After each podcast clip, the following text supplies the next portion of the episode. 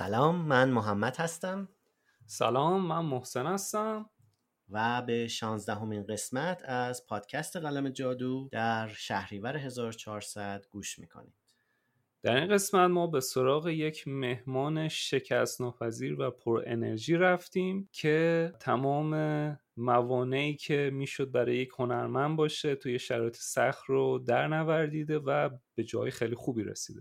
در این قسمت مهمون ما نگار احمدی هست. نگار در حال حاضر در شرکت سونی پیکچرز انیمیشن کار میکنه، روی پروژه‌های مختلفی کار کرده و این قسمت برای من به عنوان یکی از شاید تاثیرگذارترین قسمت‌ها بود. حرفایی که نگار در زمینه تلاش و موفقیت میزنه بسیار بسیار تاثیرگذار بودن. یک نکته خیلی مهمی که در مورد نگار برای من خیلی ارزش داشت این بود که چقدر وقت براش مهمه و از وقتش به درستی استفاده میکنه و همینطور ورزش جزء جدایی ناپذیر از زندگی نگاره که با هنر در آمیخته شده و یک انسان پر انرژی و پرکار رو تحویل جامعه هنری داده. راه‌های ارتباطی ما مثل همیشه اینستاگرام ما هست، ماجیک پن پادکست، پادکست قلم جادو. همینطور ما کانالی رو در تلگرام و همینطور صفحه‌ای رو در توییتر و فیسبوک داریم. امیدواریم که نظرات و پیشنهادات شما رو بشنویم و ازتون دعوت میکنم بعد از این صحبت کوتاه به گفتگوی من و محسن با نگار احمدی گوش کنید.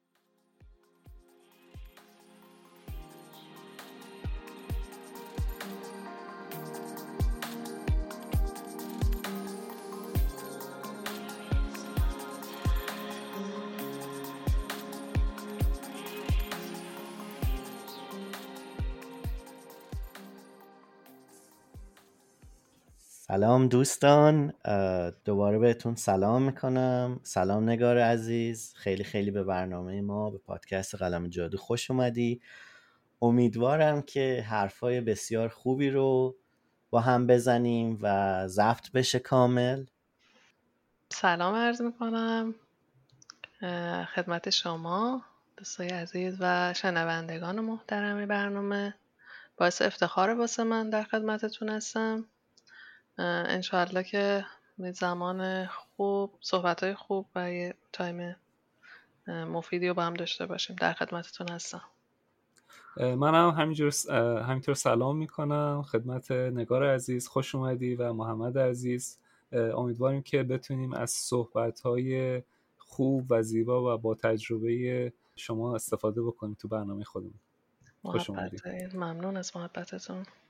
خب نگار، مثل همه برنامه‌های قبلی ما معمولاً سوال میپرسیم که خب نگار احمدی کیه و یه مقداری در مورد کودکیت و علاقه‌مند شدنت به هنر و کلاً اون دوران برامون تعریف کن. متشکرم. من نگار احمدی هستم، نگار احمدی حبشجانی. توی شهرکرد به دنیا آمدم، استان چهارمحال و بختیاری، و همونجا بزرگ شدم تا مقطع کاردانیمم همونجا بودم. 34 سالمه و از بچگی مثل همه آرتیستا واقعا اون ذوق هنری تو وجودم بود و همیشه دوست داشتم که به اون چیزی که تو ذهنمه و اون موقع نمیدونستم چیه، فقط میدونستم یه چیزی هست که بعد منو راضی کنه، بهش برسم و واقعا جنگیدم براش و تلاش کردم. و از اونجایی که ورزش هم کار میکردم، در کنارش تکواندو کار میکردم، خیلی اونم تاثیر مثبتی روی کاراکترم داشت که بتونم کمک کنم که قوی تر توی این مسیر گام بردارم. چی شد که تکواندو رفتی؟ تکواندو هم قضیهش راستش من دختر خالم همسن بودیم، همیشه هم مثل هم لباس میپوشیدیم، دوتامون خیلی با هم مچ بودیم. ایشون رفتن تکواندو، ثبت نام کردن و یه روز اومدن خونه گفتن که نگار من یه ورزشی رفتم به اسم تکواندو و خیلی هیجان انگیز و احساس میکنم با کاراکتری که از تو میشناسم تو هم حتما دوستش داری. و این شد که با مامانم صحبت کردم و مامانم اجازه دادن و رفتیم باشگاه اون موقع و ثبت نام کردیم یادم ماهی 250 تومن بود. آره و از اونجا بود که شروع کردم از تیم خردسالان و بعد نوجوانان، جوانان و بزرگسالان تکواندو کار کردم در کنار مسیر هنری که داشتم و بسیار بسیار احساس میکنم الان که برمیگردم میبینم شاید اگه من تکواندو نرفته بودم نمیتونستم اینقدر تو این مسیر هنری سختی که داشتم دووم بیارم و قوی باشم. خیلی کمکم کرد. خب حالا یه مقداری در مورد این مسئله هنر و کودکیت و اولین تأثیرات و جرقه ها هم برامون بگو که چجوری شد که به هنر علاقه‌مند شدی. حتما.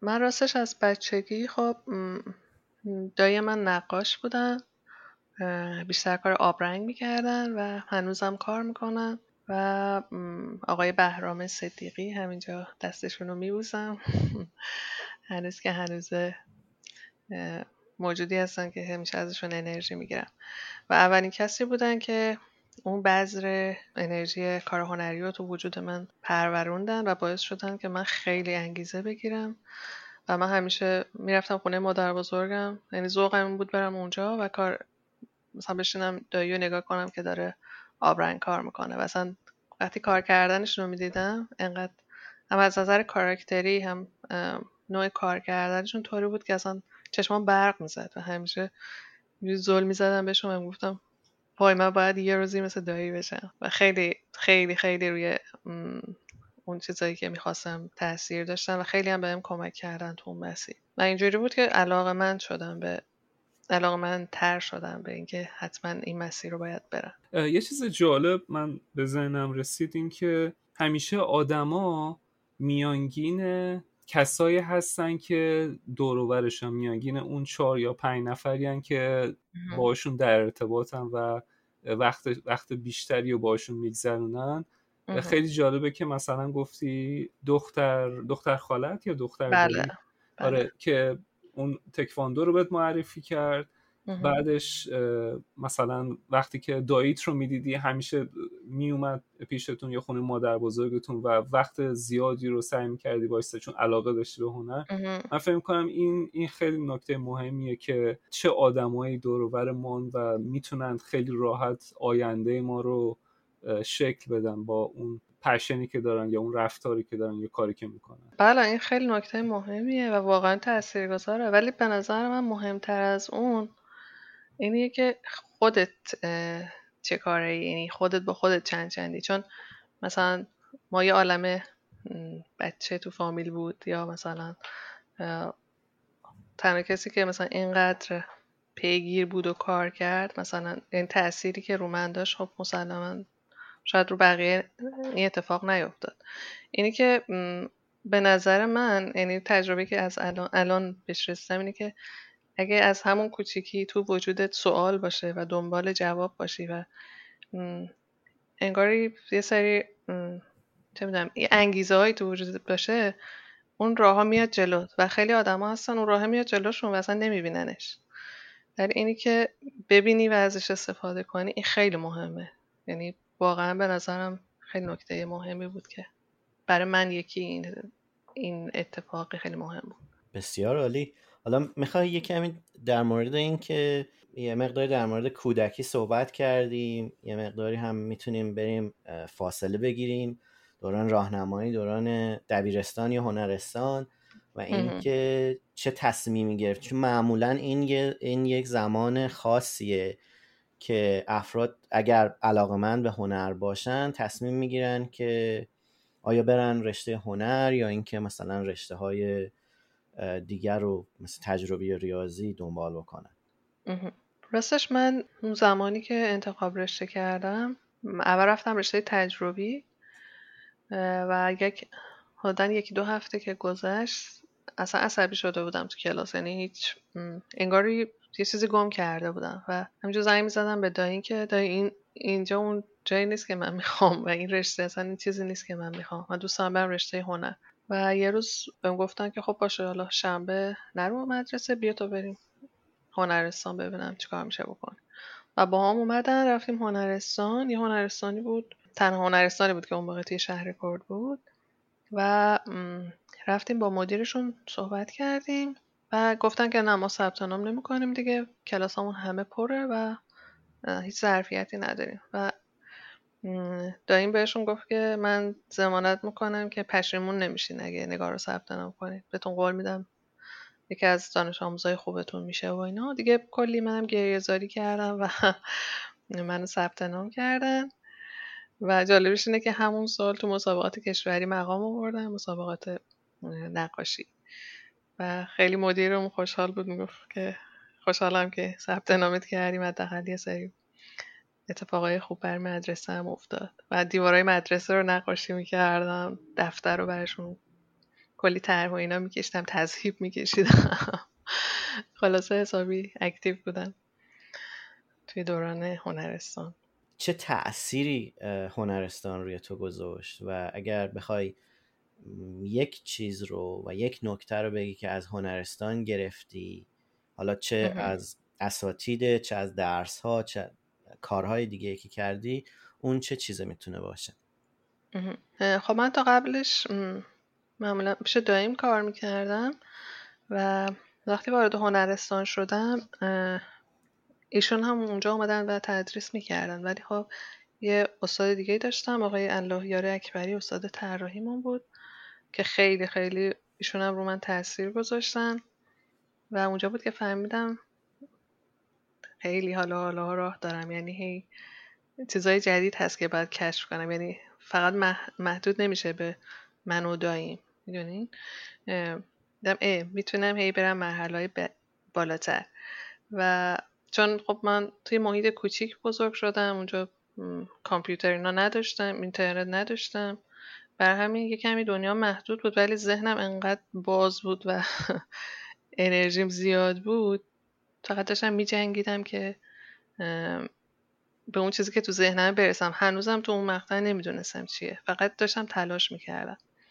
حالا کنارش خیلی هم کار میکردم، چون من با مادرم بزرگ شدم، خب بیشتر سعی میکردم برای هزینه ها و اینا، خودم دوست داشتم مستقل باشم کلا و خیلی حالا سفارشکار رو انجام میدادم، کارهای دانشجوها رو، اون موقع هنرستان بودم ولی کارهای دانشجوها رو انجام میدادم، حالا کارهای پایان نامه هاشون و اینا رو، یا کارهای نقاشی دیواری میکردم، تصویرسازی های کتاب و اینا.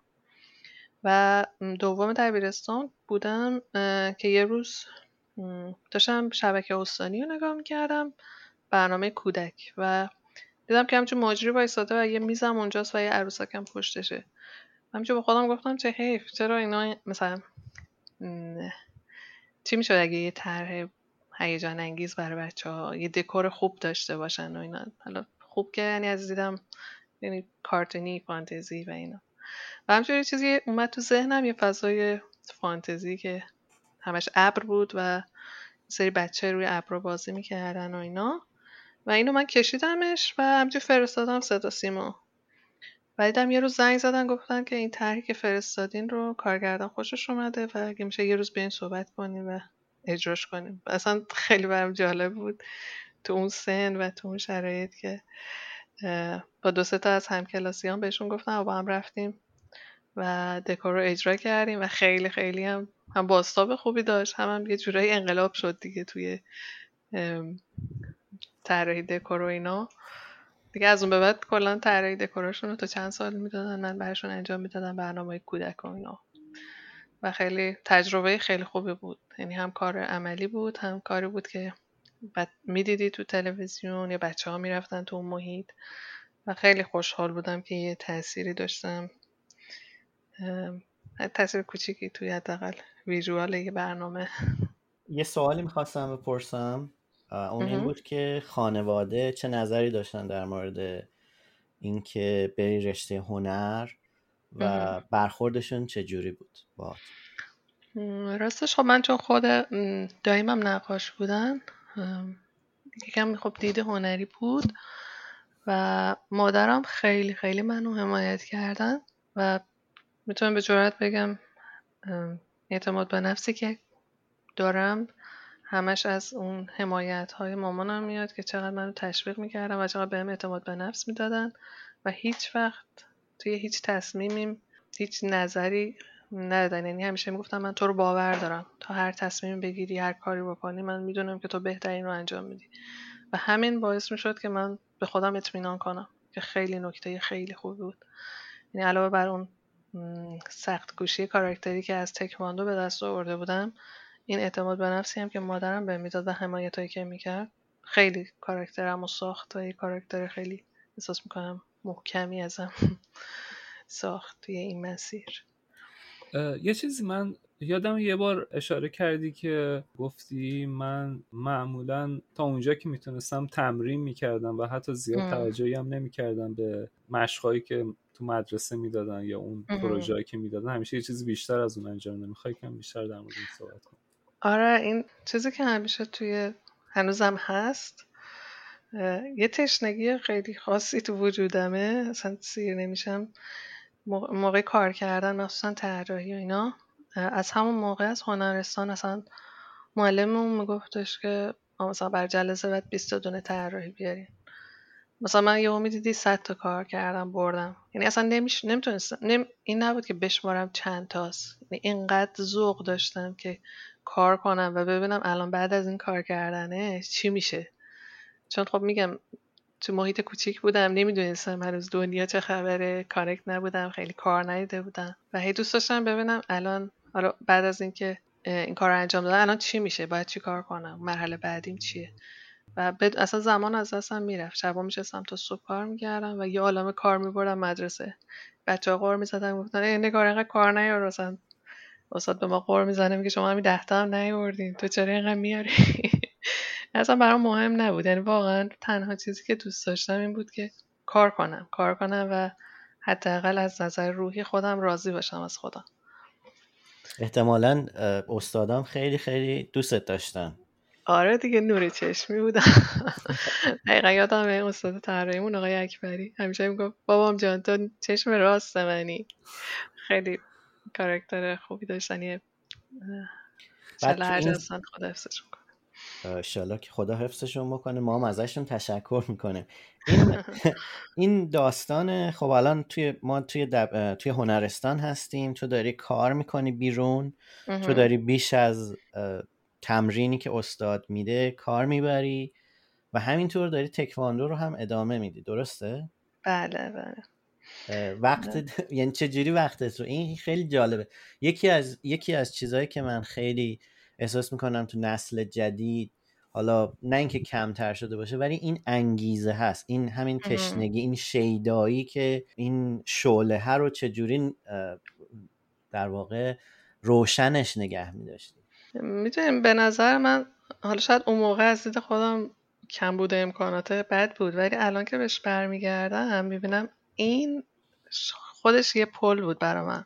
شاید الان این همه امکانات، این همه چیزای مختلفی که همه میبینن اصلا ذهنشون رو گم کرده. اون موقع فقط آدم میدونی خودش بود و تخیلش، و اینقدر ذهن آدم قویه که اصلا میسازه برات و هیجان میده بهت. یعنی چیزی نیست که بخواد تو رو یا ببینی بگی این کاره چقدر خوبه پس کار من چقدر بده. میدونی این فقط خودتی و خودت، یعنی با اون مقیاسایی که تو ذهنت تلاش میکنی. و برای من شاید همین کم بود امکانات خودش یه پوان خیلی مثبت بود که تونستم با تخیل و ذهن خودم پیش برم. یعنی اصلا نمیدونم این همه زمان من از کجا می آوردم، ولی این گوشی و اینترنت و اینا نابود کرده به نظرم. همین الانم من اصلا هیچی ندارم، نه این اینستاگرام دارم نه تلگرام دارم، هیچی. من فقط یه واتساپ دارم که با خانواده‌ام تماس میگیرم. خب حالا اینو نگه داریم. این اتفاقا خیلی خیلی موضوع بحث خوبیه از این لحاظ که یه مطلبی هست به نام دیپ ورک و یه کتابی هست در این زمینه و یکی از چیزایی که میگه اتفاقا در مورد این صحبت میکنه که شما، و مثال میاره از کسایی که کار خیلی قدرتمندی انجام دادن حالا تو عرصه های مختلف، اینها حتی ایمیلشون رو دیلیت میکردن و فقط مثلا 6 ماه. یه مثالی میزنه در کتاب در مورد بیل گیتس و میگه که یه وقتایی این آدم با یک میزان زیادی از کتاب و ورق میره در یک جایی که هیچ کانکشنی وجود نداره و مدتی رو میمونه برای اینکه استراتژی های بعدی که میخواد در مورد کارش رو انجام بده تصمیمی گیری بکنه. و این خیلی نکته خوبیه که حالا در موردش میتونیم حالا صحبت بکنیم یا اینکه یه مقدار جلوتر صحبت بکنیم در موردش. آره حتما. آره اصلا نابود کرده به نظرم همه چیو. و حالا یه چیز دیگه هم تو اون دوران دانش آموزیم خیلی خاطره جالبی بود. یه دونه مغازه موسیقی فروشی، وسیله موسیقی فروشی بود توی شهرکرد. بعد یه ویولون قرمز پشت ویترین گذاشته بود. من همیشه رد می‌شدم اینو نگاه می‌کردم، هی باش حرف می‌زدم. بعد می‌گفتم بالاخره من میام یه روزی می‌خرمت. و فکر کنم پولی که از طراحی دکور صدا سیما گرفتم و رفتم اون ویولون رو خریدم. خیلی شیرین بود برام. چیزی که دوست داشتم، چیزایی که میخوام و خودم به دست بیارم، یعنی هر جور شده براش کار کنم. دوست داشتم به کسی بگم آقا اینو برای من بخر و این خیلی بهم لذت میداد. ویالونه رو استفاده هم میکردی؟ یعنی اینکه آره. سازم کار میکردی؟ آره ویالونم کار کردم. آره نه حرفه‌ای ولی خب میزدم. ولی خب بعد از اینکه حالا بعدم بهش میرسیم، من توی کاردانی کارشناسی خیلی کار میکردم. عصب شست دستم یکم مشکل پیدا کرد، مجبور شدم مدت گچش بگیرم. نه بعد دیگه نمیتونستم ویولون رو نگه دارم رو دستم، خیلی اذیت میشدم. بعد دیگه عوضش کردم و کمونچه گرفتم و این مدتی کمونچه میزدم. ولی خب همجوری فان دیگه برای واقعا نمیدونم این همه تایم من از کجا میآوردم. تازه کلی هم وقت اضافه داشتم بعدش. خب سوشال مدیا وجود نداشته. آره. به نظرت موسیقی هم تاثیر میذاشت توی هنرت؟ آره خیلی. نقصم ویولونه اصلا انگار یه جوری بود، خیلی روحیه آدمو یکم چالش برانگیز بود. بعد حتی رو نوع طراحیام هم تاثیر گذاشته بود، نوع کاراکتری که میکشیدم، حتی شیپ این ویولونه وقتی نگاش میکردم، رو نوع طراحیام بعضی وقتا یه کاراکتری میکشیدم شبیه اون دیزاین مثلا ویولونه میشد. و این چالنجه، آره خیلی این چالنجه زندگیم. خب ویولون هم ساز سختیه دیگه، خیلی تمرین میخواد و همینا این چالنجه باعث شد یه سر کاراکترم خیلی پخته، یعنی پخته که خیلی قوی بشه، سعی کنم بجنگم، تلاش کنم. من دوست داشتم این چالنج، دوست داشتم این چیزی که متوجه شدم تا اونجایی که میتونستیم از زمانت استفاده میکنن. یه بخشش خب درست بود، یه بخشش طراحی بود، ورزش بود، حالا خب یه بخشی هم میومدی وارد موسیقی میشد. نمیدونم چه جوری پرسم، احساس میکنم یه مقداری بیشتر وقتت رو برای خودت میگذروندی. آیا مثلا با دوستات هم بیرون میرفتی یا مثلا باشون در ارتباط باشی، حالا دوستای هنری یا غیر هنری؟ آره اصلا میگم جالبیش همینه، من اینقدر همین الانم کلی دوست داشتم، یعنی یه عالمه دوستای تکواندو بودن. بعد وقت بعد تمرین، حتی ما از وقت صبح مثلا ساعت 5 میرفتیم پیست میدویدیم، بعد میرفتیم تمرین، بعد من میرفتم مثلا مدرسه، بعد میرفتم دوباره میرفتیم باشگاه تمرین، بعد میرفتم کلاس موسیقی. بعد تو هر کدوم از اینا هم دوستان بودن، گروه، یعنی من از کلی قشرهای مختلف گروه دوستای مختلف دارم و خیلی خوشحالم. و همین باعث شد خیلی آدم‌ها رو بیشتر بشناسم، چون از همه نوع آدمی توی زندگیم بود و خیلی خوش. آره نمیدونم چه جوری وقت داشتم، این هنوزم خدا رو شکر با همشون دوستم، با هم دوستای اون موقع. دیگه از واتساپ استفاده می‌کنی برای اون ارتباط و خیلی جالبه. آره. می‌خوام حالا یه مقداری از این قسمت هم رد بشیم، برسیم به کنکور و دانشگاه. این مطلب اینکه حالا از هنرستان رفتن به کنکور، دانشگاه، اونجا را هم بگذاریم تا بریم برای مراحل بعدی کار. آره حتما.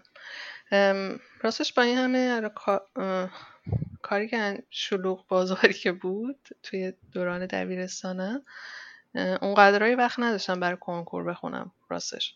ولی خب احساس میکنم این چالنجا باعث شد یکمی ذهنم و حافظم فعال باشه. و تو مدرسه اصلا هیچ وقت نمیخوندم برای امتحانام، همیشه بازیگوشم بودم، ولی وقتی میرفتم امتحان میدادم، شب امتحان همینجوری یه ورق میزدم، بعد نمره‌ام کامل میآوردم. جزو دانش آموزای خوب مدرسه‌ام بودم. ولی خب برای کنکور هیچ وقتی من نداشتم بخونم و اون موقع پولی هم نداشتم بخوام برم کلاس کنکور ثبت نام کنم. یادم من مثلا یه سری دوستان بودن مثلا یه طبقه از خونه‌شون رو مثلا در اختیارش گذاشته بودن یا مثلا باباشون میبردشون با ماشین تا دم کلاس که وقتشون این وسط تلف نشه بخونن برای کنکور. ولی من هیچ کدوم اینا رو نه پولش رو داشتم نه وقتش رو نه جاشو که بخوام در خلوت کار کنم.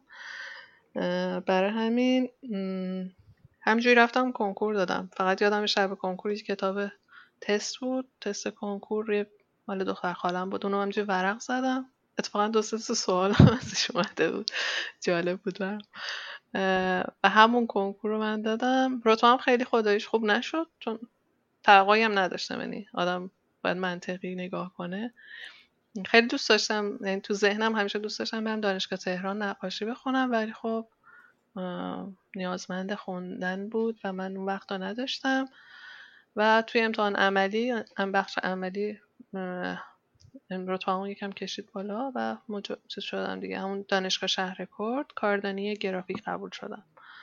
خیلی هم ناراحت بودم، اولش گریه می‌کردم، گفتم دوست داشتم برم تهران، ولی بعد با خودم نشستم فکر کردم که منطقی باشه.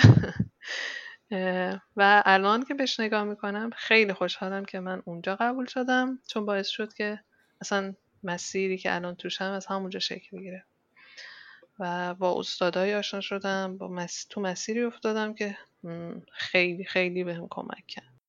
میگم هی هر مرحله‌ای که میرفتم یه مرحله بالاترم هست.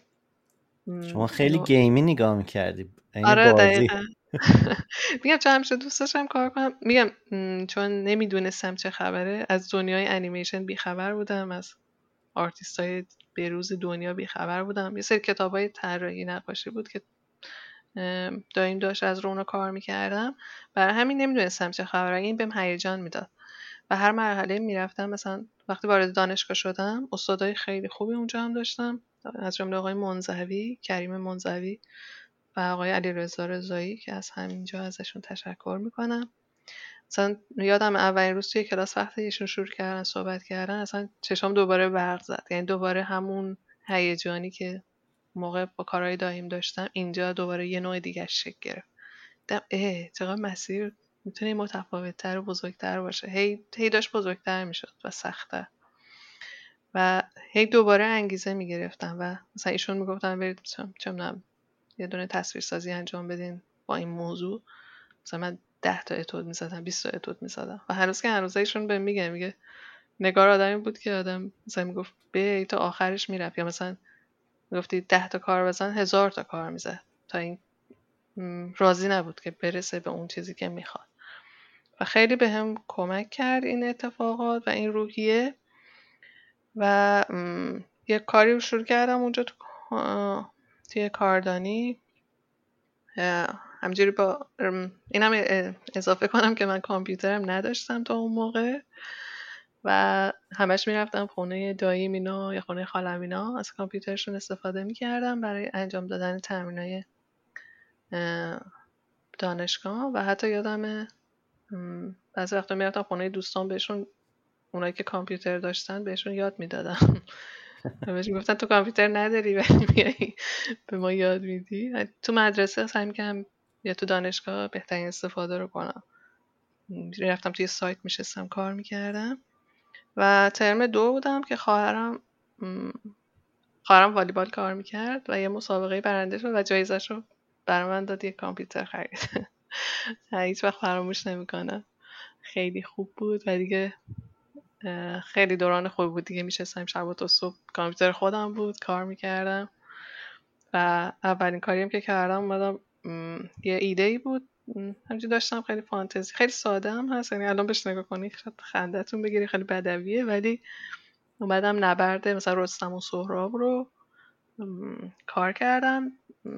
فقط میدونستم میخوام حرکتش بدم ولی نمیدونستم چه جوری یا چه نرم افزاری. فقط تنها ایده‌ای که به ذهنم رسید این بود که توی فتوشاپ فریم به فریم اینا رو کشیدم و هی حرکت دادم، لایه لایه سیو کردم به صورت فایل‌های دونه دونه جی پیگ و بعد اینا رو گذاشتم پشت سرم و این حرکت می‌کردن اینا دیگه. من تو فضا بودم که بالاخره میشه یه کاری کرد، چیزی که تو ذهنت رو میشه مثلا به صورت خیلی بدوی. هنوز نمیدونستم مثلا چه خبره، ولی خب خیلی خوب بود. آره یه سوالی اینجا برای من پیش میاد و اون اینه که کلن چیزی یا کارتونی یا فیلمی رو توی تلویزیون یا جاهای دیگه دیده بودی که تأثیر بگذاره روت و بگی مثلا ارتباط، یعنی همه اون چیزایی که یاد گرفته بودی رو وصل بکنه به انیمیشن و کاری که حالا بعدن بهش رسیدی؟ راستش چون خیلی اکتیو بودم اصلا خیلی زیاد تلویزیون اینا نمیدیدم، ولی خب تمام چیزی که میدیدم برنامه کودک بود. یعنی یه وقتایی میشستم نگاه میکردم اون موقع و خیلی دوست داشتم. اینجوری نبود بگم یه انیمیشن خاص بوده رو من تاثیر گذاشته، نه، فقط میدیدم این کارهای کارتونیو میگفتم من باید یه روزی از اینا بسازم، ولی نمیدونستم چجوری. و دیگه بعدم که خیلی زندگیم درگیر شد فقط این تو ذهنم مونده بود، ولی اینجوری نبود که آره بگم آره این انیمیشن رو من دیدم و این باعث شد من بگم آره آقا مثلا این مسیری که من میخوام. ولی خب دوست داشتم چون تو ذهنم پره کاراکترهای فانتزی مسخره بود، همیشه باشون حرف میزدم، بعضی وقتا خیلی میدیدم بهشون خندم میگرفت مثل ویالونت. آره دقیقا. و دوست داشتم اینا رو بهشون به اصطلاح خودمون جان ببخشم و حالا کار کنم اینا، ولی خب میگم نه ابزارش رو داشتم، نه سوادش رو داشتم و نه توی محیطی بودم که بدونم اینا چجوری یه اتفاقی میفته که این شکل بگیره. و اول مرحلهش هم همین فتوشاپ بود، لایه های فتوشاپ که باهاش آشنا شدم و اولین کاری که کردم همین بود که فکر کنم حدود 300-400 تا شاید بیشتر عکسای فریم به فریم بود که گذاشتم میشونم همینجوری پشت سرم توی افتر فکرم نداشتم، نمیدونم توی برنامه جایی هست بشه ببینیمش یا شنوندگان ببینن. راستش نه جای آپلودش نکردم چون از دید خودم خیلی داغون بود، الان که فکر میکنم میگم باحاله. آره یه روز شاید آپلودش کنم توی ویمئو جایی. حتما خودم یه چیز دیگر هم میخواستم بگم. توی صحبت که داشتیم یک جایی اشاره کردی، صحبت قبلی، این رو در پرانتز بگم که در مورد کاریکاتور چهره یک اشاره کردی و اینکه اون رو هم کار میکردی.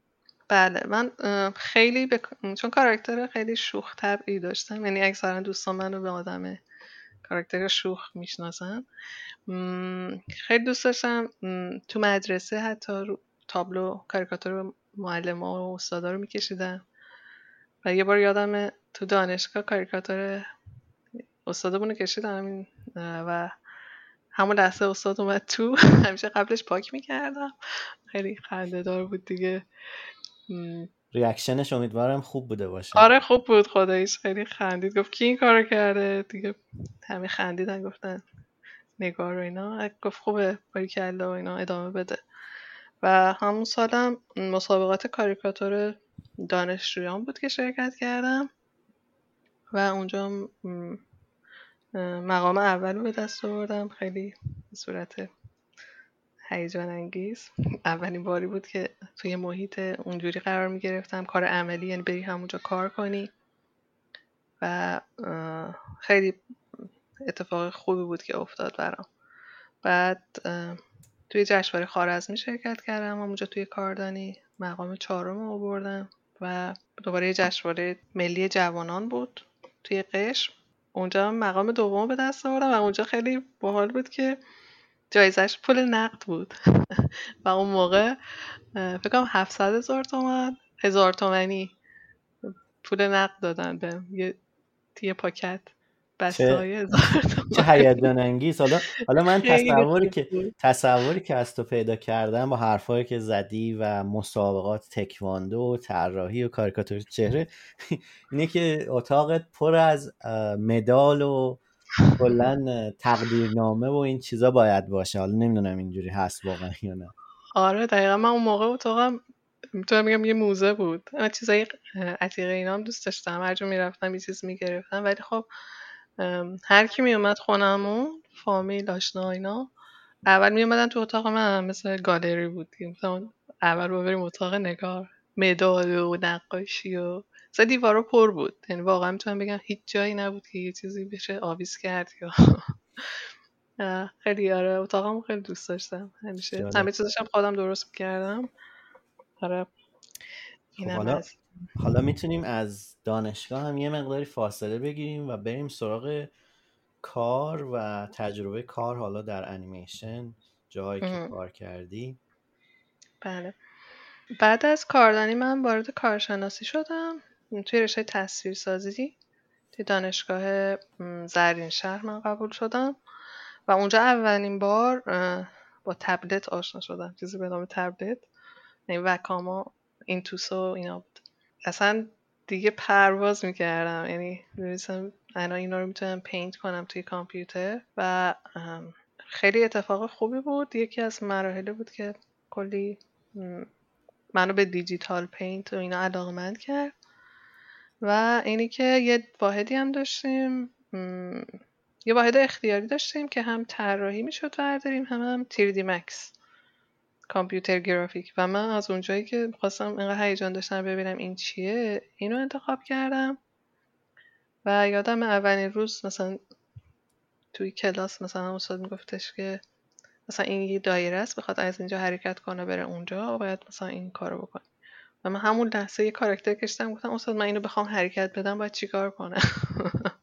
گفت بابا یه قدم به قدم این مرحله داره، پیوت باید بزنی، نمیدونم چیکار کنی و اینقدر این دنباله این استاد را میگرفتم، گفت نگار تو رو خدا بلم کن الان میخوام برم استراحت. اتفاقا تصوری که دومین چیزی که من متوجه شدم اینه که فکر میکنم به خاطر اون شوق علاقت و پیگیری شاید متوجه خودت هم نبودی بعض وقتا که استاد رو مثلا سوال ازشون زیاد میپرسیدی یا میدونی این خیلی چیز جالبیه، چون خود منم این تجربه رو قبلا داشتم. یعنی اتفاق افتاده که یه نفر دیگه کلافه شده گفته فارس مثلا خیلی سوال میپرسی یا حالا یه همچین چیزه. خب این خیلی خیلی اتفاق خوبیه. بعد تجربه کاریت از لحاظ کار کردن در شرکت‌های ایرانی، حالا جاهایی که کار کردی هم یه مقداری برامون بگو. آره حتما. بعد من هم حدوداً دیگه تقریبا فارغ التحصیل شدم از کارشناسی و هم از اون دانشگاهی که کاردانی خوندم ازم خواستن که برم اونجا طراحی و کامپیوتر گرافیک درس بدم، فتوشاپ و اینا. و خیلی باحال بود. من هم تازه مثلا 2 سال بود فارغ التحصیل شده بودم، دوباره رفتم اونجا و درس میدادم. یه استاد کوچولو بعضی وقتا آره خیلی چیز بود، مثلا تو کلاس میشستیم با بچه‌ها طراحی می‌کردیم. بعد بعضی وقتا مثلا حراست میومد در باز میکرد، چه اینقدر سر صدا میاد، استادتون کجاست؟ بعد من زنگ می‌زدم منم، بعد میخندید. خیلی تجربه خوبی بود. ولی خب تو بخش انیمیشن از طریق همین استادمون آقای منزهوی، من با یه شرکتی، یعنی یه روزی صحبت بود که من گفتم من دوستم انیمیشن کار کنم ولی نمیدونم کجا، اینجا تو شهر کجایی نیست، نمیدونم نرم افزارا چیه، باید از کجا شروع کنم. و ایشون گفتن که من تو دانشگاه مثلا پسرانه درس می‌دادم و یه بار صحبت بود و یکی از بچه‌ها گفتش که من اصفهان توی شرکتی دارم کار می‌کنم، یه شرکتی هست اصفهان انیمیشن کار می‌کنه، می‌تونی بری اونجا.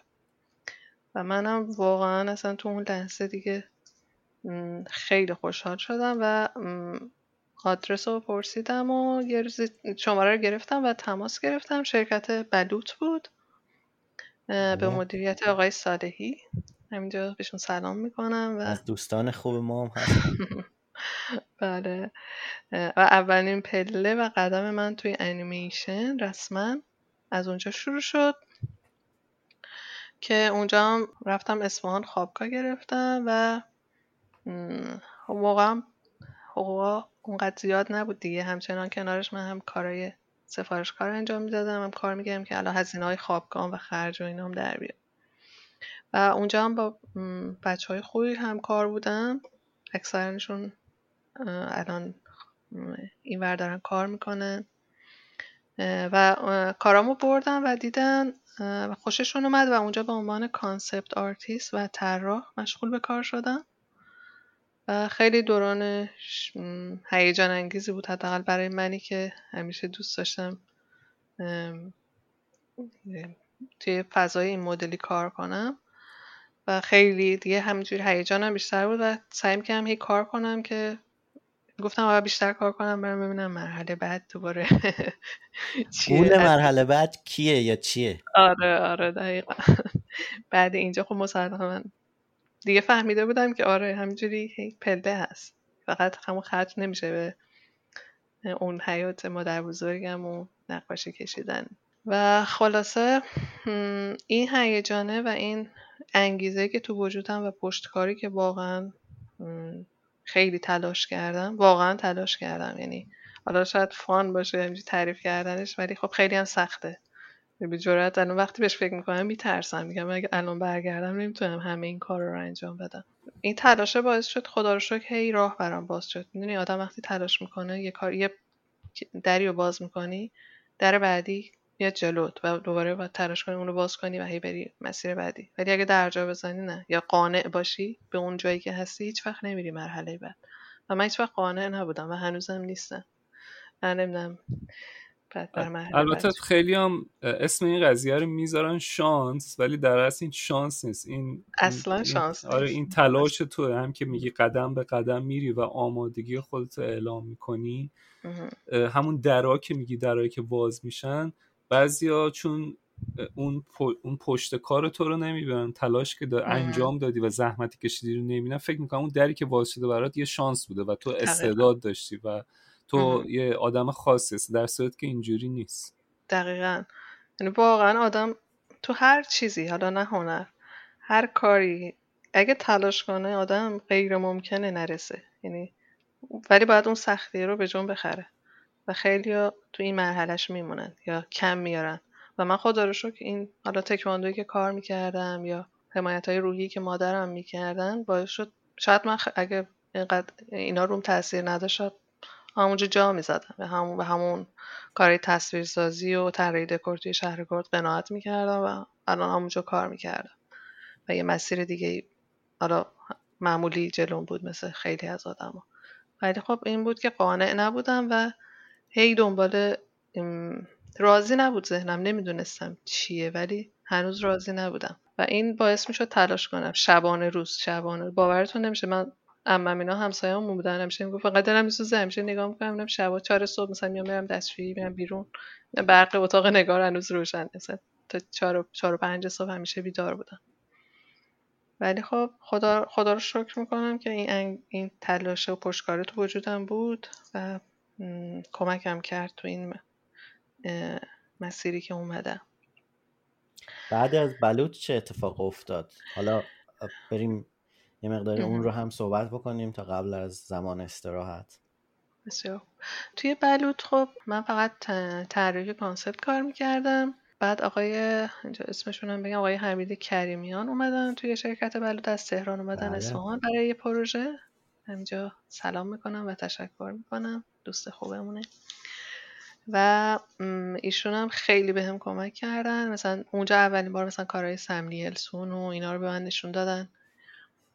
فهم اصلا همینجوری دهنم باز بود، وای چه مثلا دیجیتال پینت های خفنی هست، مثلا چه آرتیست های بزرگی اصلا وجود داره. و اونجا بود فهمیدم که من هیچی هم رسما صفرم و شروع کردم کاراشون رو استادی کردن، پینت کردن و کم کم با نرم افزار مایا آشنا شدم و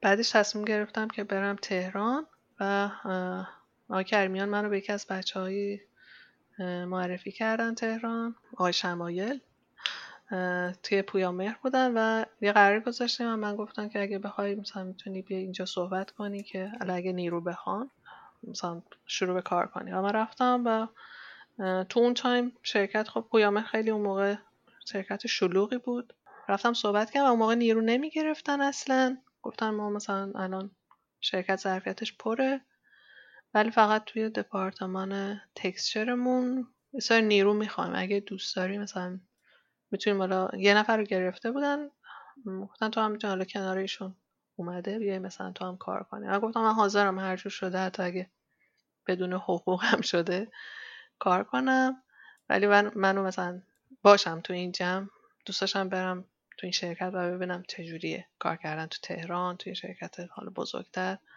و پروژه های بهتر.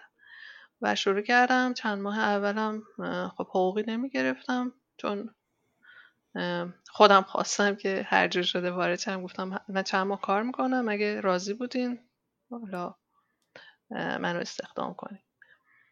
و خب خیلی شرایطم سخت بود چون تهران خوابگاه گرفته بودم دیگه. شبا میرفتم تا صبح توی این نمازخونه یه سری میز بود، میشستم کار میکردم، سفارش کار مثلا تصویرسازی و کار طراحی دکور و اینا که پول هزینه خوابگاه هم و کرایه رفت و آمدم در بیاد.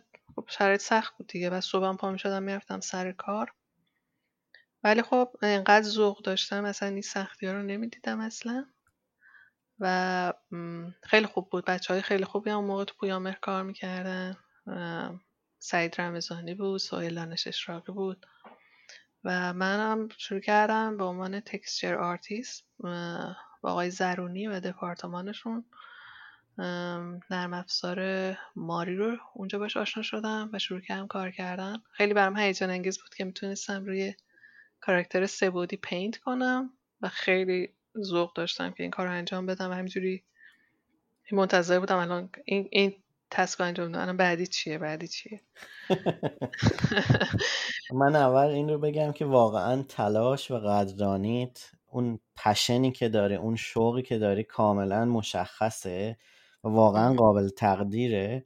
واقعا یه نکته‌ای رو خواستم توی پرانتز بگم، این مسئله کاملا کلیه و اون اینه که در مورد مسئله کارآموزی بدون پول، درسته که خودت انتخاب کرده و من در مورد تو صحبت نمی کنم، دارم کلا برای شنوندگان این رو میگم که فکر میکنم که باید یک تعادلی ایجاد بشه بین شرکت ها. یعنی شرکت ها به زعم این که فقط یه نفر واقعا علاقه داره، این مسئله بدون حقوق رو یه مقداری تغییرش بدن. اینجا هم همینطوریه، یعنی اینکه کارآموز حقوق بالایی نمیگیره ولی اینطوری هم نیست که بدون حقوق. یعنی مثلا توی ایالت کالیفرنیا توی انیمیشن این مسئله تقریبا میشه گفت که ممنوعه، ولی این ذهنیت من بود که یه اشاره و یک تلنگری بزنم، چون میدونم که هم آدم‌های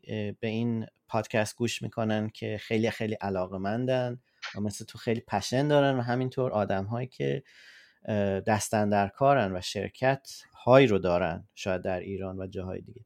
و خواستم که یه مقداری در مورد این هم این اشاره رو بکنم. فکر میکنم که زمان ما یه مقداری فرهنگش اینطوری بود، ولی شاید زمان اون شده که یه مقداری این تغییر پیدا بکنه.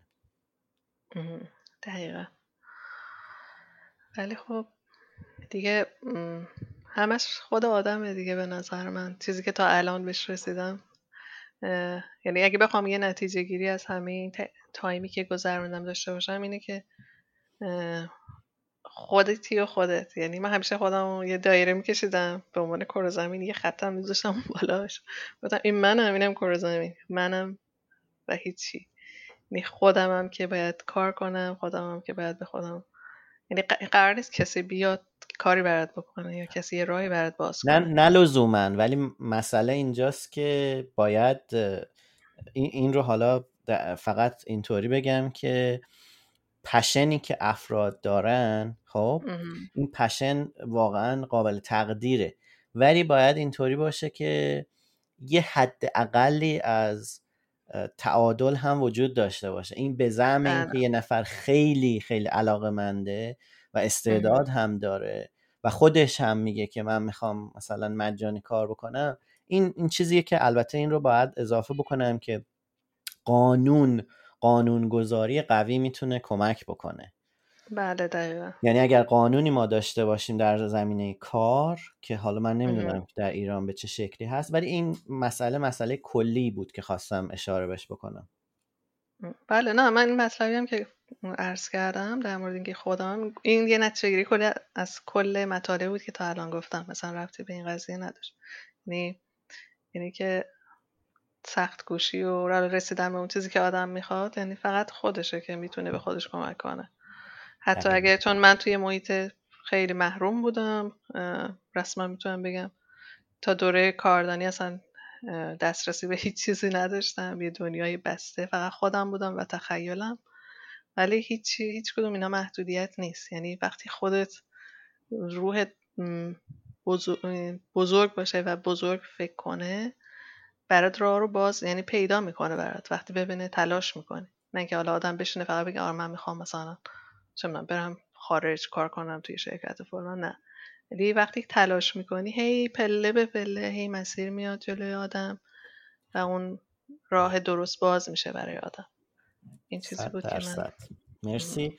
میخوام فقط یه نکته ای رو قبل از این که بریم برای استراحت بگم، و اینه که یک چیزی رو من متوجه شدم در خلال صحبت کردن، و این بسیار بسیار برای من محترم و جالب هست، خواستم که بهش اشاره بکنم، و اون این هست که به آدم‌هایی که در مسیر زندگی کاریت و زندگیت کلن کمکت کردن، همه رو یادت هست، همه رو ازشون قدردانی میکنی، همشون رو اسمشون رو میبری، و این یه فرهنگیه که به نظر من خیلی جای کار داره، یعنی اینکه بیشتر بشه، که افراد فکر نکنن که خب اوکی من میدونی بعضی وقتا من این رو احساس میکنم که افراد احساس میکنن که شاید الان به این استاد احتیاج دارن، شاید میخوان که این رو یاد بگیرن، وقتی که اون فن رو یاد گرفتن دیگه خب احتیاجی نیست، پس ما دیگه احترامی نمیگذاریم، ما اصلا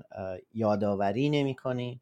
و این خیلی خیلی شیرین و جالب بود که دونه دونه از افرادی که در زندگیت تا این مرحله، و حالا ما میریم بعدش رو هم احتمالا میشنویم، تأثیر گذاشتن رو نام برد و ازشون تشکر کردی.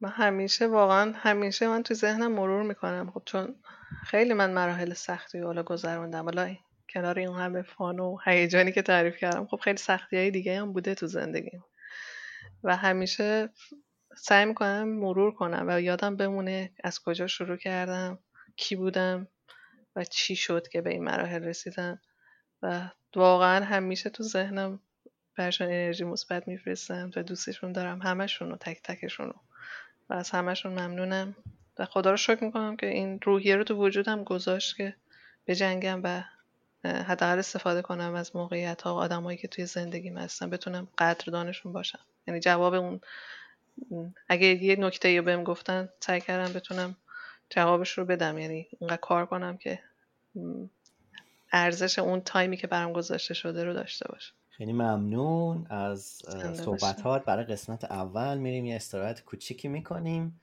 و برمیگردیم و به ادامه صحبت میپردازیم انشاءالله. ممنون از شما. ممنون.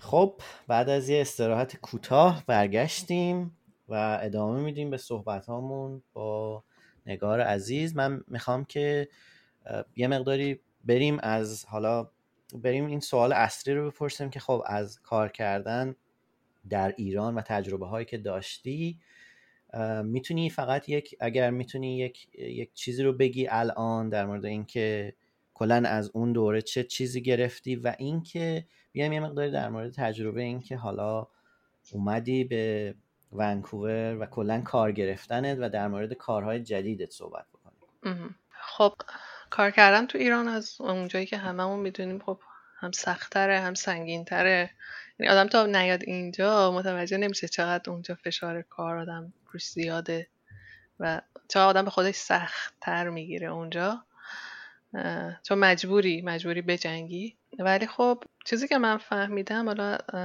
چیزی که اومدم اینجا و الان دارم مقایسه میکنم، یه چیز نتیجه گیری کلی که میتونم بکنم، واقعا فهمیدم چرا اینجا انیمیشن ساخته میشه و اونجا نمیشه. یعنی چون من هر پروژه‌ای توش بودم تموم نشد، یعنی میتونم پروژه‌ای که ایران کار کردم خیلی هاشون ناتمام موندن. دقیقاً. و مهمترین چیزی که یاد گرفتم اینجا، یعنی دیدم تفاوت رو چون کار میکردم همونجا همینجا، اینه که یه سری اصلا دپارتمان ها وجود نداره توی شرکت های ایران، یه سری کاراکترها نیست، مثلا یه سری سمت ها وجود نداره، مثلا کوردینیتور وجود نداره یا پایپلاین تیدی خیلی کم هست، چیزی که اصلا اینجا بر اساس پایپلاین پیش میرن، یه چیزی که اصلا اونجا وجود نداره و با همین باعث میشه منیج پروژه از دست بره. من یادم مثلا ایران کار میکردیم، مثلا یکی چمدم تو دپارتمانه مثلا هی میگفت نگار تکسچرها کجا سیو کردیم، گفتم مثلا تو فولدر مثلا فلان جا، برو تو فولدر من، مثلا یه اس فولدری هست به اسم فلان تو اون گذاشتم برش داد. ولی همین باعث میشه اصلا پروژه درست پیش نره، میدونین.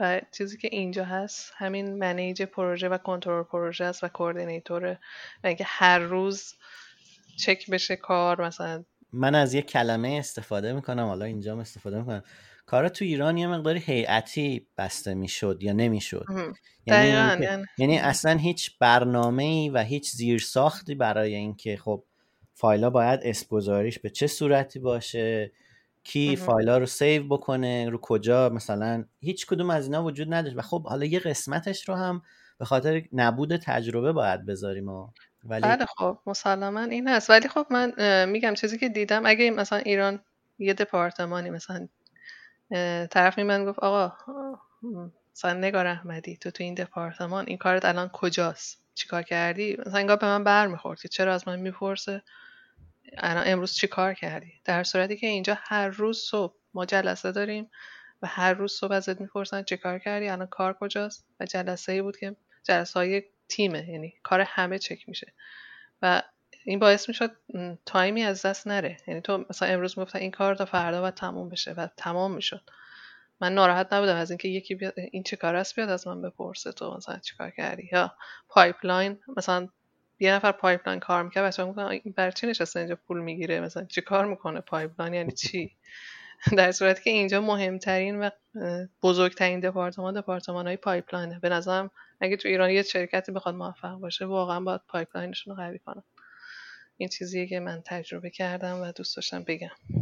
بسیار عالی. خیلی هم خیلی خیلی نکته مهمی رو اشاره کردی در مورد تفاوت این که چرا ما مثلا تخصص‌های حالا نه حتما و 100% مشابه، ولی این نبود پایپلاین خیلی مسئله بزرگیه. اصلش همینه، واقعا میتونم بگم اصل زیر ساخته، یعنی این نباشه کار پیش نمیره، یعنی پروژه تموم نمیشه، منیج نمیشه، هیچی نیست. خب میخوای یه کمی از ایران فاصله بگیریم، میتونی حالا نمیدونم بعد از پویامهر هم جای کار کردی و میخوام وصلش بکنی به اومدن ونکوور، این داستان چجوری اتفاق افتاد؟ آره من بعد از پویامهرم خب چند جا کار کردم، شرکت های گیم بود کار کردم، حالا یه سری پروژه های دیگه بود، شرکت آینه جادو فکر کنم اگه اشتباه نکنم بود و خلاص همجور کار میکردم. تو پویامهرم یه پروژه با آقای مجید مجیدی کار کردیم، من و خلیل خلیلیان و سینا پاکزاد و اینا، یه پروژه بود، پروژه پروانه ها کار کردیم، اونم خیلی پروژه خوبی بود، تجربه جالبی بود. خلاص همجور کار میکردم تا از اینجا به بعد مرحله کارم رو میتونم بگم شدیداً مدیون دوست، همکار، دوست قدیمی و الان همسر عزیزم هستم، آقای محمود رضا عربی، که واقعاً خیلی خیلی نقش مهمی داشتن از این به بعد تو مسیر زندگیم. خیلی یاد گرفتم ازشون، واقعاً میتونم حالا اینکه همسرم باشه بگم، ولی به جرئت میتونم بگم یکی از باسوادترین بچه‌هایی که تو انیمیشن دارن کار میکنن تو حیطه پایپلاین هستن، خیلی اصولی و دقیق کار میکنن و همین باعث من یه ذره کاراکتر شلخته‌ای دارم، یه ذره کاراکترمو ساختن یه جوری یاد گرفتم یه ذره نظم بدم و اینکه چجوری کار کنم، اسم فایل رو درست سیو کنم. آره سیو کنم دقیقاً. خیلی نکته‌ای بود که اصلا من بهشون توجه نمی‌کردم، دیدم چقدر نکته‌های خیلی مهمیه، شاید از دید من یا خیلی دیگه چیزای ساده است ولی خیلی مهمه، خیلی تو طولانی مدت خیلی کمک میکنه به آدم.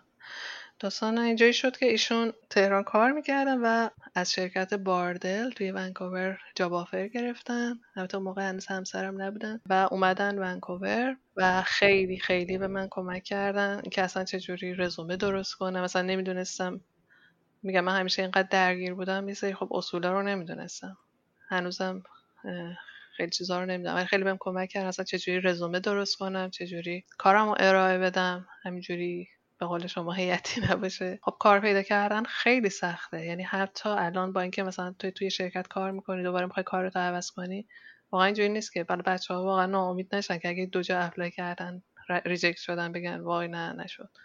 بعد هزار جا بعد آدم اپلای کنه، یعنی ممکنه 1000 بار ریجکت بشی، اصلا جوابتو ندن، ولی این به این معنا نیست که تو کارت بده، یا چون خیلی نیرو هست. یعنی الان که اومدم اینجا میفهمم اینقدر هر روز فارغ التحصیلای انیمیشن هستن، آدمای مهاجرت میکنن میان، یعنی روزانه هزاران نفر اپلای میکنن برای این شرکت ها و این نیست که حالا شما بگی من اپلای کردم کسی جواب نداد و من کارم خوب نیست یا نمیشه، یا واقعا باید هی تلاش کنی هی اینقدر، شاید اصلا چند سال طول بکشه.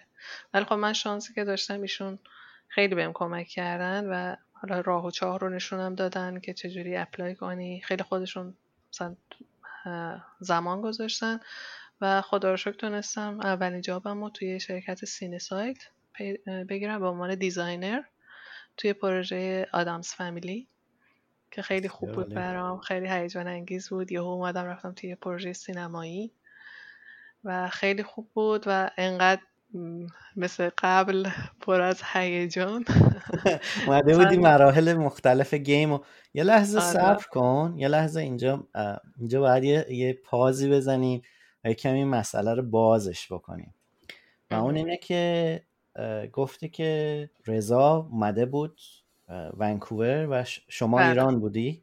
بله بله من ایران بودم و بعد یه مقدار میخوای در مورد این حالا این داستان رو هم بگیم، چون ما توی قسمت‌های قبلی رو هم مهمانایی داشتیم که هر دو هنرمندن یا در زمینه انیمیشن کار میکنن و اینکه خب حالا با هم چجوری آشنا شدیم و بعد این اتفاقی که یعنی ازدواج کردید بعد اومدید، اینو یه مقداری برامون اگه میتونی توضیح بده. من و محمود رضا خب ما اصفهان تو شرکت بلوت همکار بودیم، یعنی ما چند تا دوست بودیم، من و محمود رضا عربی و امید شهبازی و رسول احمدی، ما یه چند تا با هم توی اتاق کار میکردیم از شرکت بلوط و اصلا دوستی و آشناییمون از همونجا شکل گرفت دیگه. بعد هر کی رفت مسیرمون یه ذره جدا شد دیگه، هر کی رفت تو مسیر خودش، ایده کاریامون متفاوت شد. مثلا من رفتم تهران و ایشون همون اصفهان کار میکردن رو پروژه‌های شخصیشون و پیگیر این بودن که بیان.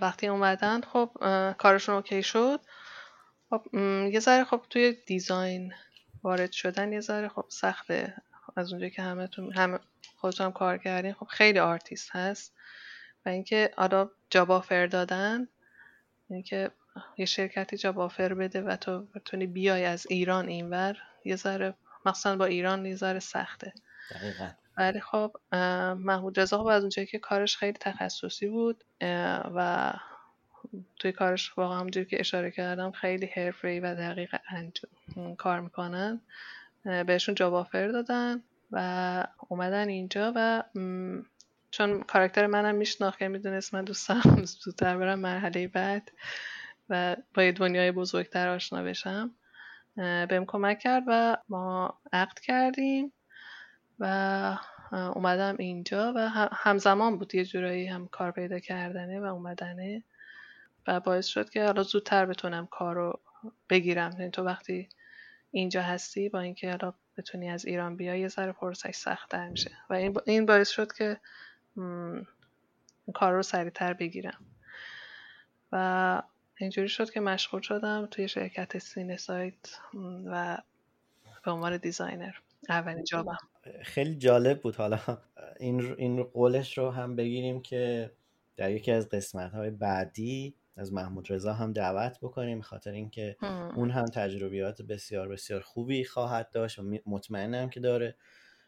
میخوام یه سوالی بپرسم و اون اینه که توی این پروسه این که اولین کار، چون معمولا اولین کار صنعت خیلی کار سختیه گرفتنه، این پروسه چجوری بود؟ چه یعنی یه مقداری در مورد مصاحبت، در مورد اینکه چند جا اپلای کرده بودی و اینکه حالا وقتی که کار رو گرفتی و اولین پروژه و آفر و همه این چیزا چه حسی داشتی؟ خب آره، در رابطه با محمود رضا که واقعا خیلی دوست دارم بقیه هم از تجربیاتش استفاده کنم، خودش هم خیلی دوست داره، اصلا دوست داشت اگه بشه یه ورکشاپ چیزی بذاره و به بچه‌هایی که میخوان اپلای کنن کمک کنه، مثلا اگه سوالی دارن یا اینکه چجوری مثلا بتونن برای شرکت خارجی اپلای کنن، اگه کمکی از دستش بر بیاد خودش خیلی خوشحال میشه که انجام بده. این تو برنامه‌اش هست که یه موقعیتی باشه و بتونه کمک کنه.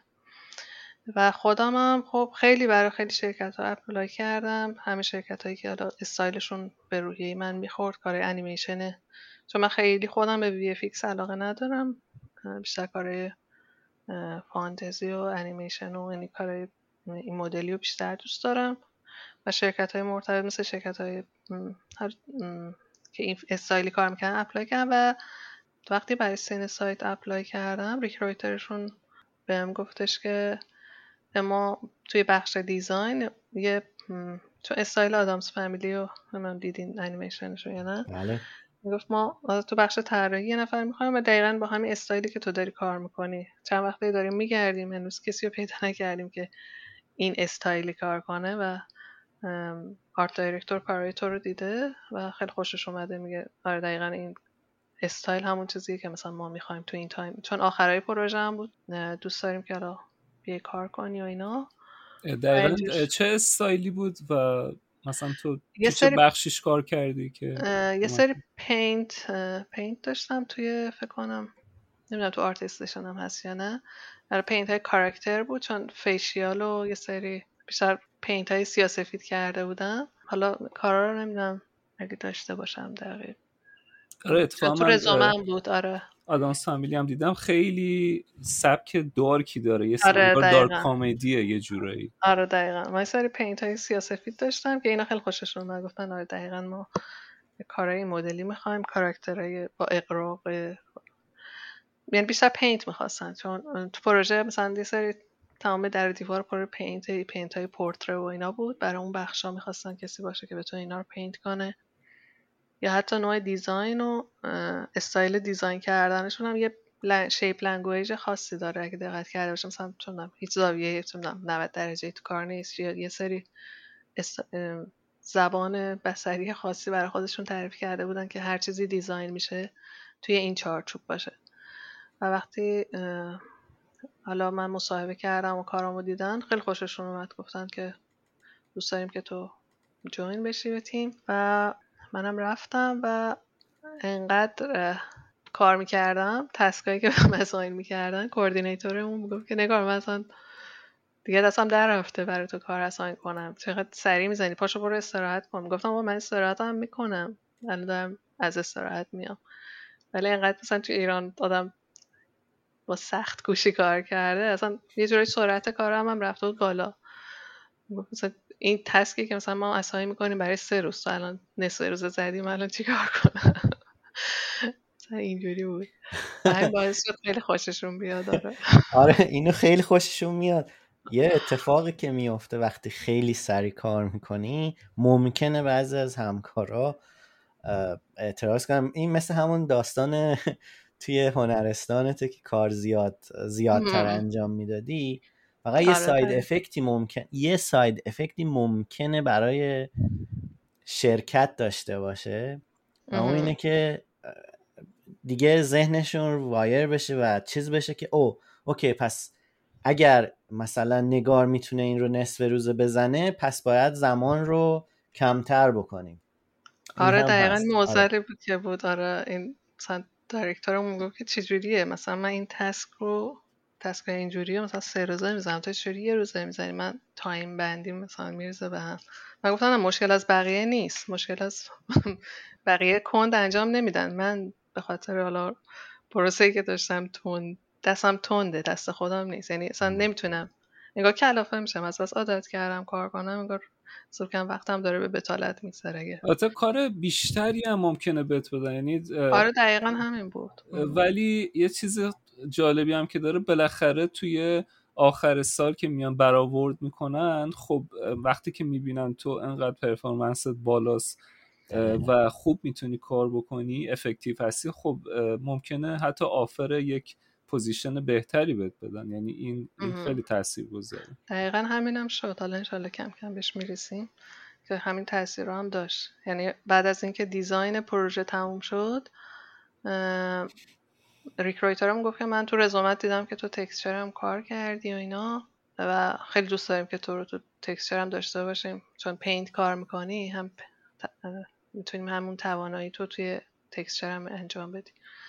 و همه بیشتر اون چیزایی که خودم دیزاین کرده بودم و باید مسائل میکردن تو تکسچر و سوپروایزرم گفت خوبه نگاه، من خیالم از تو راحته دیگه، نیاز نیست بیام بگم رفرنس برای این اجرای این متریال چیه دیگه، خودت میدونی دیگه. همینجوری چیز میکردم، تکسچر میکردم و دیگه کم کم دیگه وقتم اضافه میومد دیگه، گفتم من لوک‌دو هم دوست دارم انجام بدم. هم یعنی پروسه‌ای میشد که من از دیزاین تا لوک‌دو یه کاری رو خودم انجام میدادم. مثلا یه کلاه بود، من دیزاینش کرده بودم، بعد تکسچرش کرده بودم و بعد لوک‌دو. اینجوری بود که هم لوک‌دو هم یاد گرفتم با کتانا و میرفتم کنار سوپروایزر لوک‌دو، مثلا ازش میپرسیدم چه جوری انجام بدم.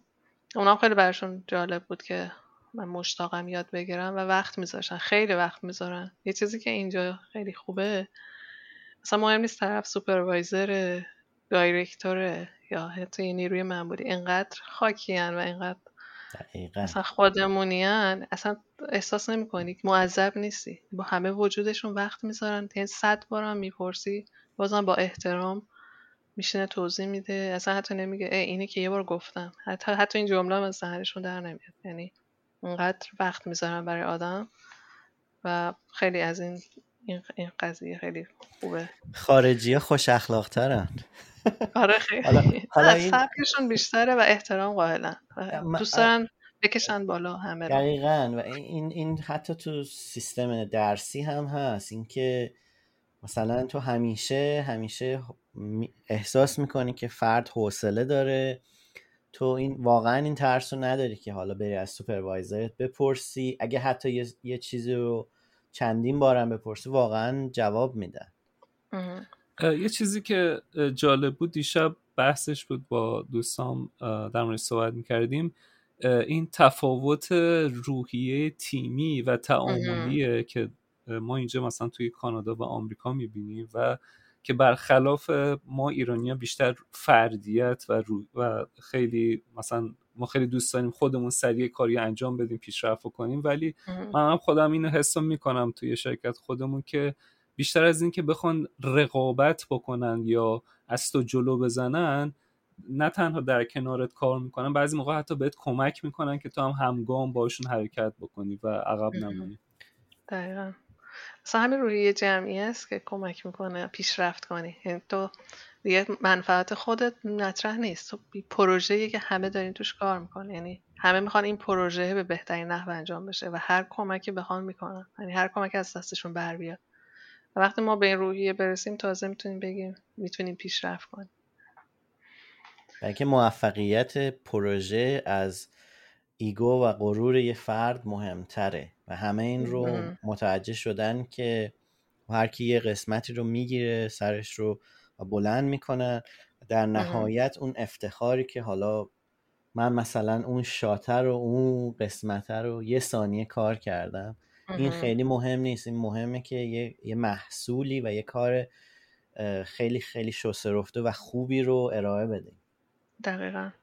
اصلا کلا چیزی که من خودم تو این پروسه‌ای که کار کردم این چندین سال بهش رسیدم، حالا چه از ورزش هنر، یعنی که آدم وقتی کمک میکنه به یه کسی، یعنی تو اگه یه کلمه به یه نفر بگی که باعث بشه اون طرف پیشرفت کنه، اصلا قانون طبیعته. یه آدم میاد تو زندگیت که یه کلمه به تو میگه و اون مسیر تو رو عوض میکنه. من واقعا به این ایمان دارم و خودم دیدم تو زندگی و هر بار به هر کسی، یعنی همیشه تلاش کردم هر چیزی بلدم و هر جور شده به هر کسی که دوست داشته باشه یاد بدم، اگه بتونم در حدی باشم. ولی همیشه هم جوابش رو دیدم. نه اینکه حالا این کارو کردم که جوابش رو ببینم، نه، ولی همیشه بعدن یه اتفاق بهتر افتاده تو زندگی، یعنی اون بازخورد مثبتش میاد برای آدم و باعث میشه بیشتر پیشرفت کنی، بیشتر یاد بگیری. این چیزی بود که خیلی برام مهم بود. بسیار عالی. یه مقداری حالا کوچیک هم میتونی در مورد این صحبت کنی که مثلا یک روز کاری در سینسایت و آدامز فامیلی به چه شکلی بود تا بریم روی مثلا پروژه های دیگه؟ خب اونجا میگم بعد از اینکه از اون سیستم خیلی بدون قانونی که قبلا کار میکردیم آدم وارد یه سیستمی میشه که همه چی منظمه، یه ذره آدم اول ابهتش اصلا آدمو میگیره انگار، مثلا اول که میری کار میکنی. ولی اینکه مثلا صبح میری سر کار و هر روز صبح کوردینیتور و سوپروایزر میان میز به میز، حالا اون موقع که حضوری بود، الان که دیگه تو کرونا میتینگ جلسه آنلاینه، میز به میز می اومدن، پای میز هر کسی صحبت میکردن، سلام نگار چیکار کردی امروز، این کارا مثلا چجوریه، و هر یه روز در میون هم جلسه تیمی بود، کارا همه رو ریویو میکردن، مثلا نگار امروز این هفته این کارو کرده، بقیه نظر میدادن، یا مثلا دپارتمان این کارا رو کرده، این کارا رو باید انجام بدیم.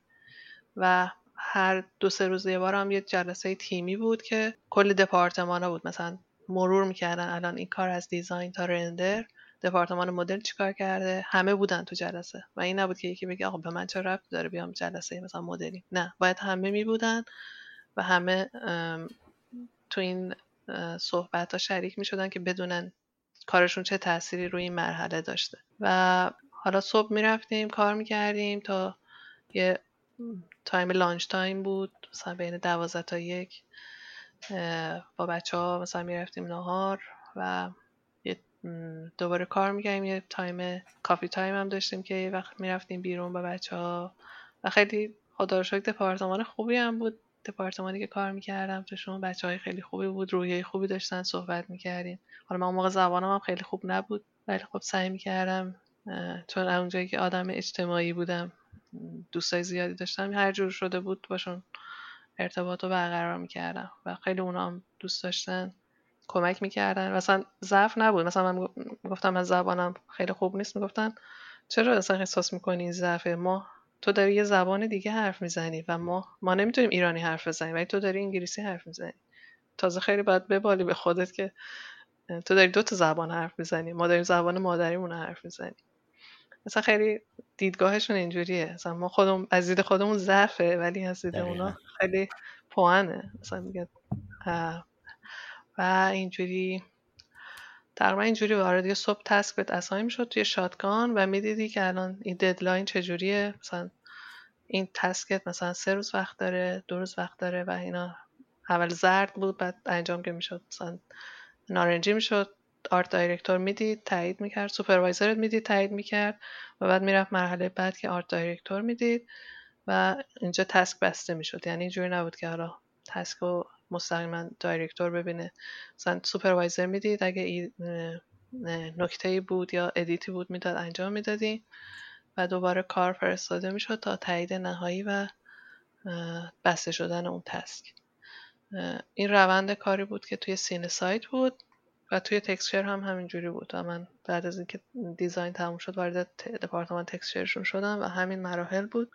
خیلی دوران خوبی هم بود، تو اتفاقا یه سری لیگ هم داشتن، من ورزش سافبال رو داشتن، مسابقات بین شرکت‌های انیمیشن و گیم و من رفتم، اولین بار بود تو زندگیم سافبال بازی میکردم توی اون تیم. اونجا هم قهرمان شدی؟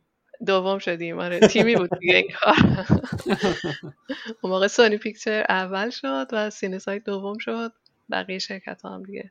خب خیلی خوب بود، هفته یه بار میرفتیم مسابقه. ورزش جدیدی بود برام، تا حالا این کارو نکرده بودم، چیز بین بیسبال بود تقریبا و لیگمه باحال‌تر. دوست داشتم یاد بگیرم و انجام بدم. اینم از این تا مرحله. بعد از سینسایت چی شد؟ یعنی اینکه کار تموم شد و بعد مثلا آفر دیگه گرفتی یه مقداری هم صحبت بکنیم. آره سینسایت وقتی پروژه تموم شد خب اون موقع دیگه پروژه جدید نداشتن، یعنی بخش تکسچر و دیزاین که تموم شد دیگه رفته بود تو بخش رندر و هنوز پروژه جدید شروع نکرده بودن و همه بچه‌ها رو آف کردن و منم اپلای کردم واسه شرکت مین فریم یا همون ریم میکر قبلی و اونجا موقع تکسچر آرتیست میخواستن و مال یه پروژه ماداگاسکار بود، مال شرکت دریم ورکس بود که مین فریم داشت انجام میداد و چانس اینو داشتم که برم توی اون پروژه و رفتم اونجا مشغول به کار شدم و بعد از اون دیدم دپارتمان، من خودم همیشه دیزاین رو دوست دارم ولی نمیدونم چرا همیشه تکسچر میاد تو مسیر زندگی همیشه دوست دارم دیزاینر باشم، دوست داری که مثلا کاراکتر دیزاینر باشی یا آره. ویژوال دیولپمنت باشی، کاراکتر دیزاینر آره. بعد دیدم مین فریم یکی از همکاراییم که سینسایت کار میکردیم اومده بود آرت دایرکتور شده بود توی مین فریم و دیدم یه روز گفت نگار ما تو دیزاین نیرو میخوایم اگه دوست داری میتونی بیای اپلای کنی. اینجا هم اینجوریه باید اپلای کنی، یعنی مثل ایران نیست که همینجوری دوستانه رفت بشه و اپلای کردم با اینکه همون شرکت کار میکردم و دوباره مصاحبه گذاشتن و به عنوان سینیور دیزاینر اونجا مشغول به کار شدم ولی خب شو باربی بود اگه اشتباه نکنم آره. خیلی خوشحال بودم که دیزاینرم ولی پروژه راضی نمی‌کردین، دوست نداشتم توی این پروژه باشم. چرا؟ خوب بود از نظر خودم، دوست داشتم توی پروژه‌های حرفه‌ای باشم، یعنی دوست داشتم تو پروژه مثلا باربی کار کنم. شاید برای خیلی‌ها خیلی پروژه خوبیه ولی من از اونجایی که کمی روحیم خواستر بود دوست داشتم توی پروژه های هیجان انگیزتر باشم و داشتم کار میکردم و یه روزی ریکرویتر سونی پیکچر به هم توی لینکدین پیام زدن که ما تکسچر آرتیست میخوایم برای پروژه هایی که دنبال کسی هستیم که سابقه بک‌گراند آرت داشته باشه، یعنی صرفا کسی رو نمیخوایم که نرم افزار بدونه، اگه علاقه مندی تا یه مصاحبه بذاریم و از اونجایی که بعد گفتم چه شویی؟ گفتن هتل ترانسیلوانیا و دیگه گل از گلم شکفت چون خیلی هتل ترانسیلوانیا رو دوست داشتم خودم، یعنی یکیش رو شاید 100 بار دیده بودم.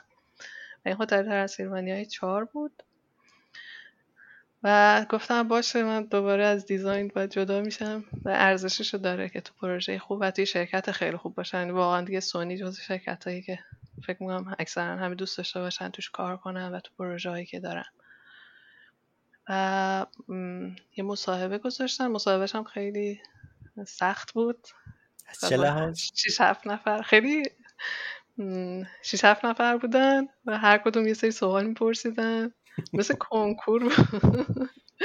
مصاحبه‌های قبلی مثلا یه آرت دایرکتور بوده یا مثلا با ریکرویتر و اینا، ولی خب این یکم سونی سیستمش خیلی فرق داره چون خیلی سخت نیرو میگیرن، یعنی اگه دقت کنین کسایی که تو سونی هن اکثرا مثلا 10 سال 20 سال 25 سال دارن اونجا کار میکنن و خیلی کم نیرو میگیرن، معمولا سعی میکنن نیروهاشون رو نگه دارن و برای همین مصاحبه خیلی سنگین بود ولی خدا رو شکر خوب بود، یعنی کارهای طراحی و پینت همو که دیدم گفتم ما خیلی دوست داریم کسی که میگیم دید هنریش و سواد هنریش جوری باشه که بتونیم، چون پروژه‌هایی داریم که اکثرا آرت و پینت، شاید اصلا اسمش تکسچر ولی در از پینت.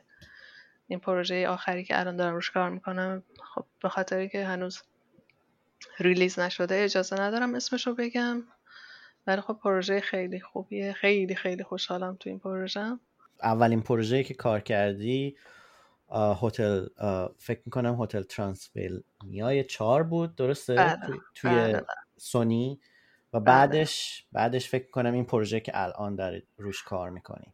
بله دقیقاً. من رو اون موقع چون هنوز این پروژه جدید استارت نخورده بود ولی من رو در مد نظر داشتن برای این شو جدید ولی چون هنوز استارت نشده بود منو جوین کردم به پروژه هتل ترانسیلوانیا. اون موقع نیرو میخواستن و خیلی هم بابتش خوشحالم و تو اون پروژه بودم یه سری لوکیشن ها رو مثلا یه فضای کار بود که مثلا کلا همشون خودم تکسچر کردم. اینجوری خیلی خوبه، مثلا یه لوکیشن و اکثر چیزاشو میدن به خودت که مثلا اون سین مثلا کار توه. اینجوری خیلی، یعنی کل یه صحنه رو شما باید کار بکنید. نه خورد اساین میکنن و سعی میکنن منسجم باشه که آره مثلا طرف مثلا میخواد کارشو پرزنت کنه، آره مثلا این انوایرمنت فرودگاه رو مثلا نگار کار کرده بیشترشو، مثلا حالا نه همشو، ولی خب یه جوری کارو منیج میکردن که اینجوری باشه. یعنی تو اون تایمی که میذاری مثلا ذهنت، مثلا چون این انوایرمنتاشو متفاوته دیگه، مثلا ایرپورتش یه حال و هوای دیگه داره. مثلا تو وقتی داری اون تکسچر میکنی تو مود اونی، هر چیزی مربوط به اونه، هر روز تسکت که تموم میشه تسک بعدی رو سعی میکنن تو همون حال و هوا بدن که کار یه دست بشه. منظور اینه. چه تفاوتی داشت؟ یعنی من اول این حرف رو بزنم که من خودم خیلی سونی پیکچرز انیمیشن رو دوست دارم و یکی از دلایلی که دارم براش اینه که به شدت به نظر من توی شرکت‌های انیمیشن ریسک پذیر هست از لحاظ استایل و در این شاید 4-5 تا کار آخری که کار کرده، از اسپایدر ورس، از ویوو، از میچلز ورسس ماشینز، هر کدوم از اینها رو که نگاه میکنیم به نظر من یک تفاوت بصری داره و در واقع این ریسک پذیری رو داره. حتی همون هتل رو هم که نگاه میکنیم، اون فرم کاراکترها، اون فرم انیمیت که معمولا شرکتی مثلا مثل پیکسار یا دیزنی خیلی حاضر نیست که این ریسک رو بکنه که هاوس استایلش رو تغییر بده، ولی سونی این ویژگی رو داره و به نظر من خیلی خیلی در سالهای اخیر کارهای انجام داده که توی زمینه انیمیشن خیلی پیشرو بوده و خب این خیلی جالبه. آره یه چیز خیلی خوبی که دارن، خیلی سخت گیرن و خیلی اصولی کار میکنن و خیلی هم این چیزشون که خیلی دوست دارم من، خیلی اعتماد میکنن به آرتیستاشون. یعنی حالا تو این پروژه جدیدی که داریم کار میکنیم انشالله میاد میبینیم، اینقدر اعتماد میکنن و به آرتیست اجازه میدن استایل های مختلف رو تست بزنه و مثلا اگه یه ایدهی داشته باشی حمایتت میکنم، میگه ای نگار چرا این خوب شده، مثلا میتونیم چند تا تست بزنیم ببینیم این مثلا شاید اصلا این استایل این بخش رو اصلا این مدلی کنیم. و این چیزی بود که خیلی جالب بود برای من. این خیلی جالبه از این لحاظ که حالا چیزی که به من میگی یه مقداری من ذهنم رو به این سمت میبره که تو به عنوان تکچر آرتیست فقط یک کانسپتی از آرت دیپارتمنت رو یا آرت دایرکتور رو اجرا نمی کنی. در واقع این یک رفت و برگشتی داره که تو هم ایده میدی و بر اساس اون ایده ممکنه که حتی یه قسمت‌های از دیزاین هم تغییر کنه. این درسته؟ بله چون یه چیز خوبی که دارن، میگم اصولی کار میکنن اینا.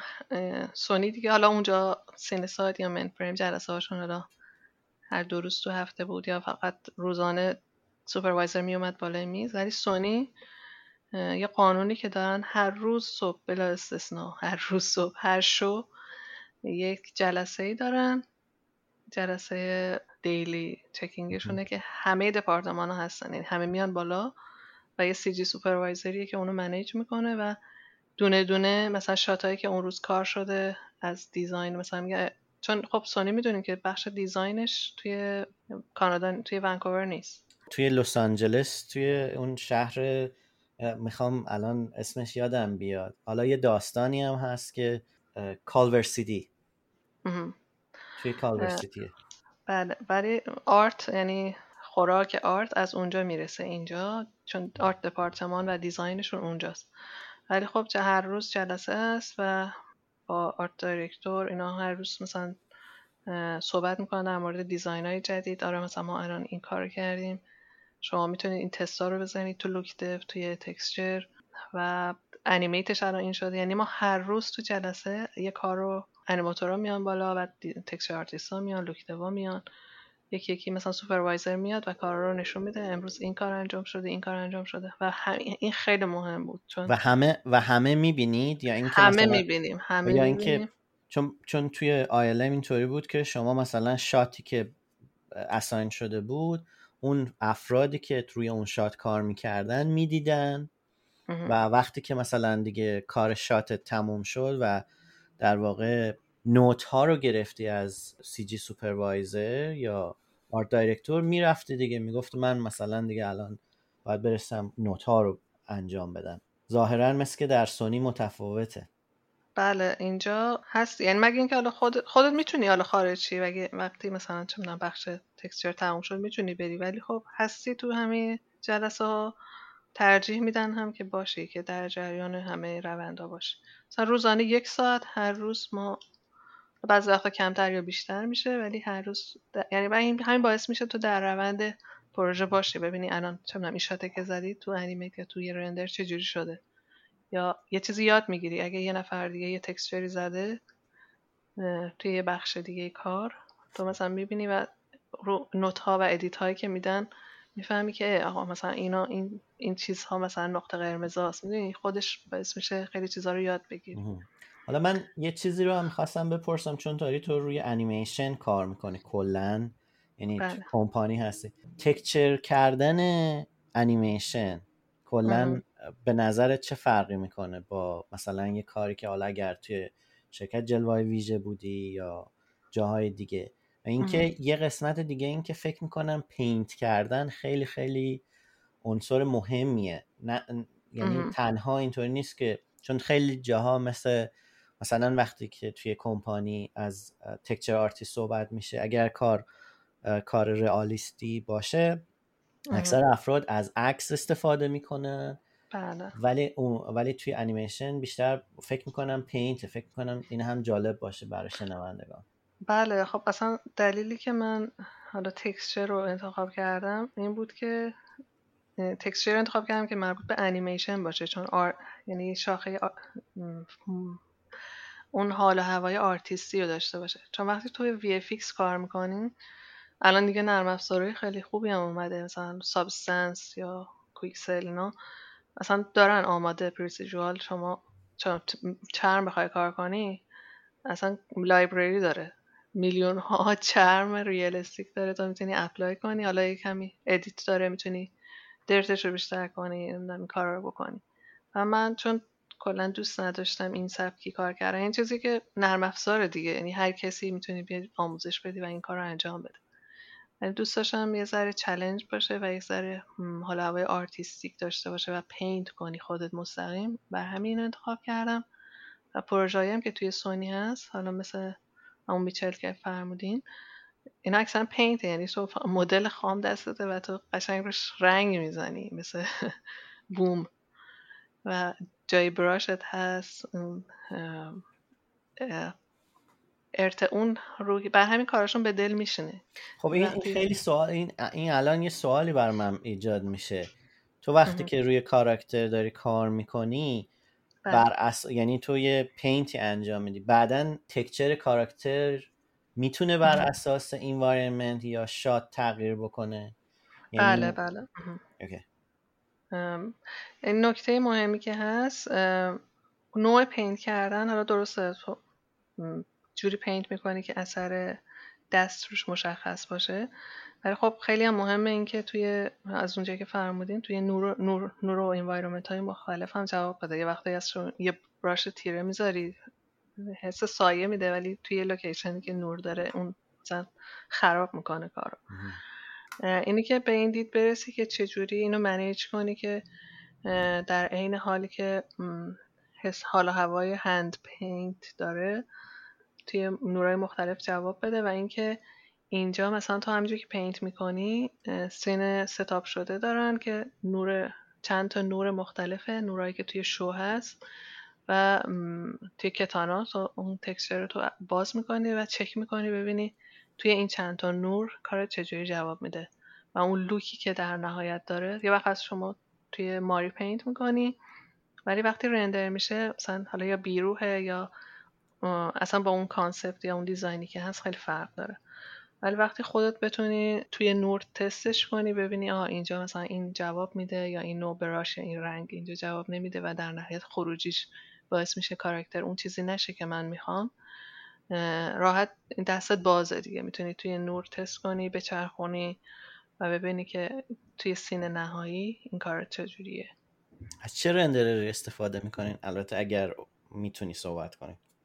نه مشکل نیست. آرنولد و رندرمن معمولا کار میکنن و الان تو کتانا فکرم آرنولده. اوکی. خب حالا صحبت های جالبی داریم در مورد کار انجام میدیم. میخوام یه چیزی رو بگم. داریم نزدیک میشیم به پایان قسمت دوم و خب سوال معروف من، اگر قسمت های قبلی رو گوش کرده باشی که خودت رو در 5 سال آینده کجا میبینی و هدفت چیه؟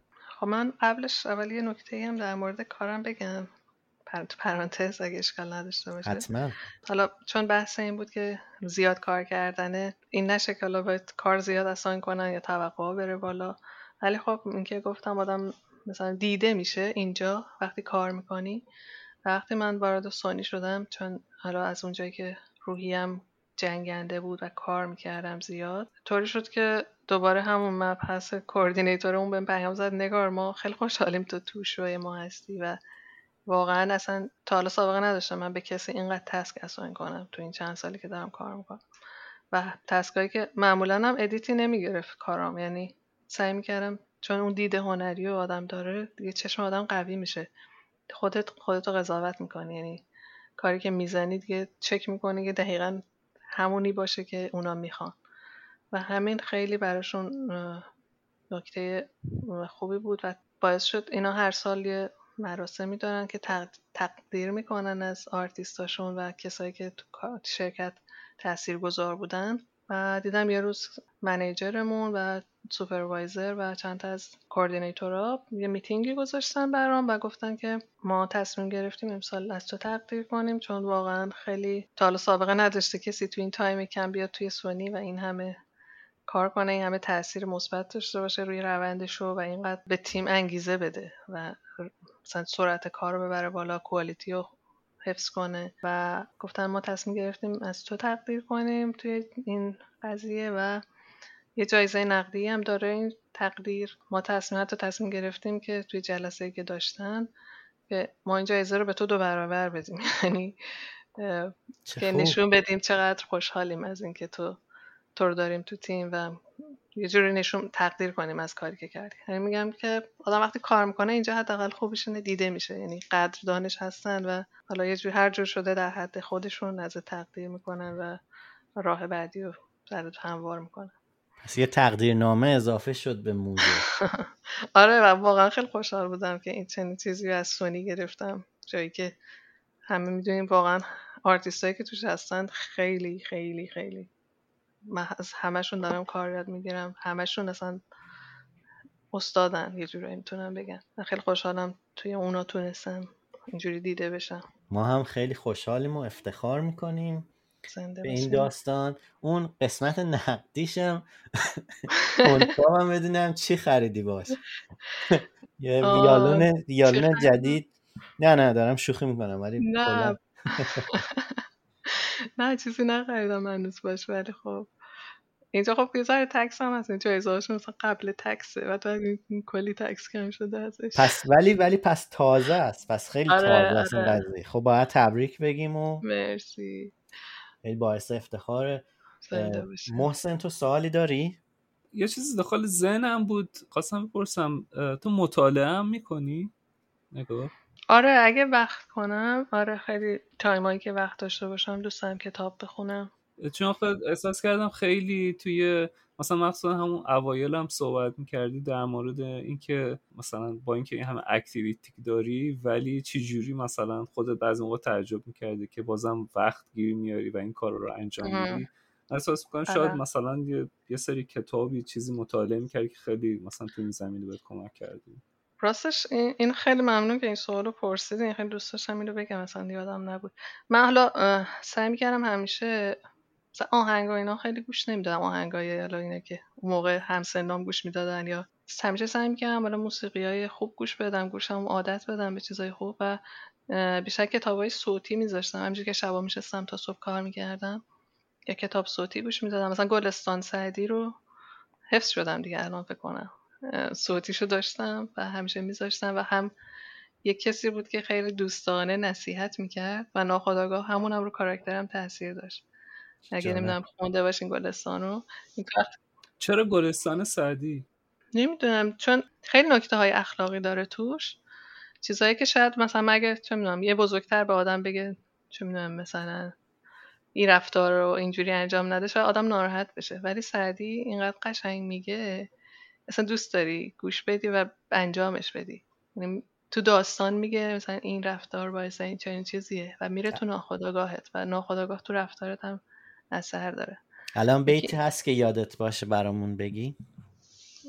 آره اتفاقا اونجایی که گفتم آدم یه چیزی رو بلد باشه بگه بقیه یاد بده، همین که توی داستانی میگه که مثلا زکات مال به در کن که فضله رز را چه باغبان بزند بیشتر دهد انگور. دقیقا همینه، یعنی وقتی تو یه چیزی رو یاد بدی میاد برات. یعنی تو من اگه این یه چیزی بلدم به یه نفر یاد بدم دیگه من نیستم که بلدمش، اونم هست، پس من سعی میکنم خودمو بکشم بالاتر، یه چیز جدیدتر یاد بگیرم که درجا نزنم و اینا خیلی خوبه و همین باعث میشه بری یاد بگیری. این چیزهایی بود و همچنین غزلیات شمس مولاناست که اونم همیشه اصلا مونس منه هنوز که هنوزه، تنها چیزی که آرومم میکنه با صدای آقای دکتر سروش همیشه گوش میدم، همیشه فکر کنم تا ابد گوش بدم خیلی شعرهای با معنا و خیلی احساس میکنم آدمو به فکر فرو میبره اینکه مثلا کی هستی و همه یکیم و نتیجه که از همش گرفتم اینه که هممون یه نفریم واقعا و اگه من به یکی کمک کنم به خودم کمک کردم، اصلا این نیست که به کسی کمک کردم. این چیزی بود، بزرگترین درسی بود که فکر کنم از گوش دادن به اینا گرفتم. و حالا کتابای صوتی دیگه هم گوش معمولا میگم چون وقت خوندن ندارم بیشتر کتاب صوتیه. کوری بود، خیلی کتابی بود که خیلی دوست داشتم. خیلی آدمو نمیدونم اگه خونده باشینش. بله، از جوزف ساراماگو. آره کتابی بود که اونم خیلی کتاب خوبی بود. جز کتابای آخری بود که خوندم. حالا یک کتابی هم هست، حالا البته انگلیسی نمیدونم ترجمه شده، شاید برای جالب باشه، به اسم The War of Art یا جنگ هنر. اونم کتاب جالبیه، این که ما به عنوان یه هنرمند همیشه پروژه جدید میخوایم شروع کنیم، انگار یه صفحه یه برگه آچار سفید جلومونه و همیشه با خودمون کلنجار میریم که چی کار بکنیم، یعنی چه چیزی رو خلق بکنیم، چه چیزایی باعث میشه که ما از ما جلوگیری میکنه که اون پروژه رو ادامه ندیم یا اون کار رو شروع نکنیم. این کتاب جالبیه، The War of Art. آره حتما اینو چیز میکنم. هری پاتر من خیلی گوش میدم، همیشه سر کار این اکانت آدیو بالا دارم یک گوش میدم، همین کتاباشو شاید 10 دور گوش دادم، کتاب صوتیاشو. آره منم آدیوبل دارم، پس باید یه صحبتی در مورد کتاب و اینا هم بکنیم. خیلی جالبه، این خوبه که یه صحبت‌های، حالا منظورم توی پادکست نیست، آفلاین. ولی یه سوالی داشتم و اون این بود که توصیه‌ای داری برای کسایی که میخوان راهت رو، حالا کلا راه هنر و انیمیشن رو ادامه بدن؟ من فعلا در حدی نیستم که بخوام توصیه‌ای بکنم، ولی اون مسیری که اومدم، چیزایی که حالا تجربه کردم، اگه بخوام یه چیزی بگم اینه که یکی این که واقعا باور داشته باشیم به چیزی که میخوایم. یعنی خودتو ببینی تو اون جایی که هستی الان. یعنی من همیشه تو ذهنم تو هر مرحله هستم خودم تو مرحله بعده مثلا میبینم و توی بدترین و بهترین حالتها خودتو تصور کنی که اگه بهترین یا بدترین اتفاق افتاد چجوری باید منیج کنی. یکی اینه و یکی این که به هم کمک کنیم و از هم کمک بخوایم، چون در نهایت هممون یه نفریم و اگه هر کمکی بکنیم همون میاد دوباره تو زندگیمون. یعنی اگه هر چیزی بلدیم رو به هم یاد بدیم.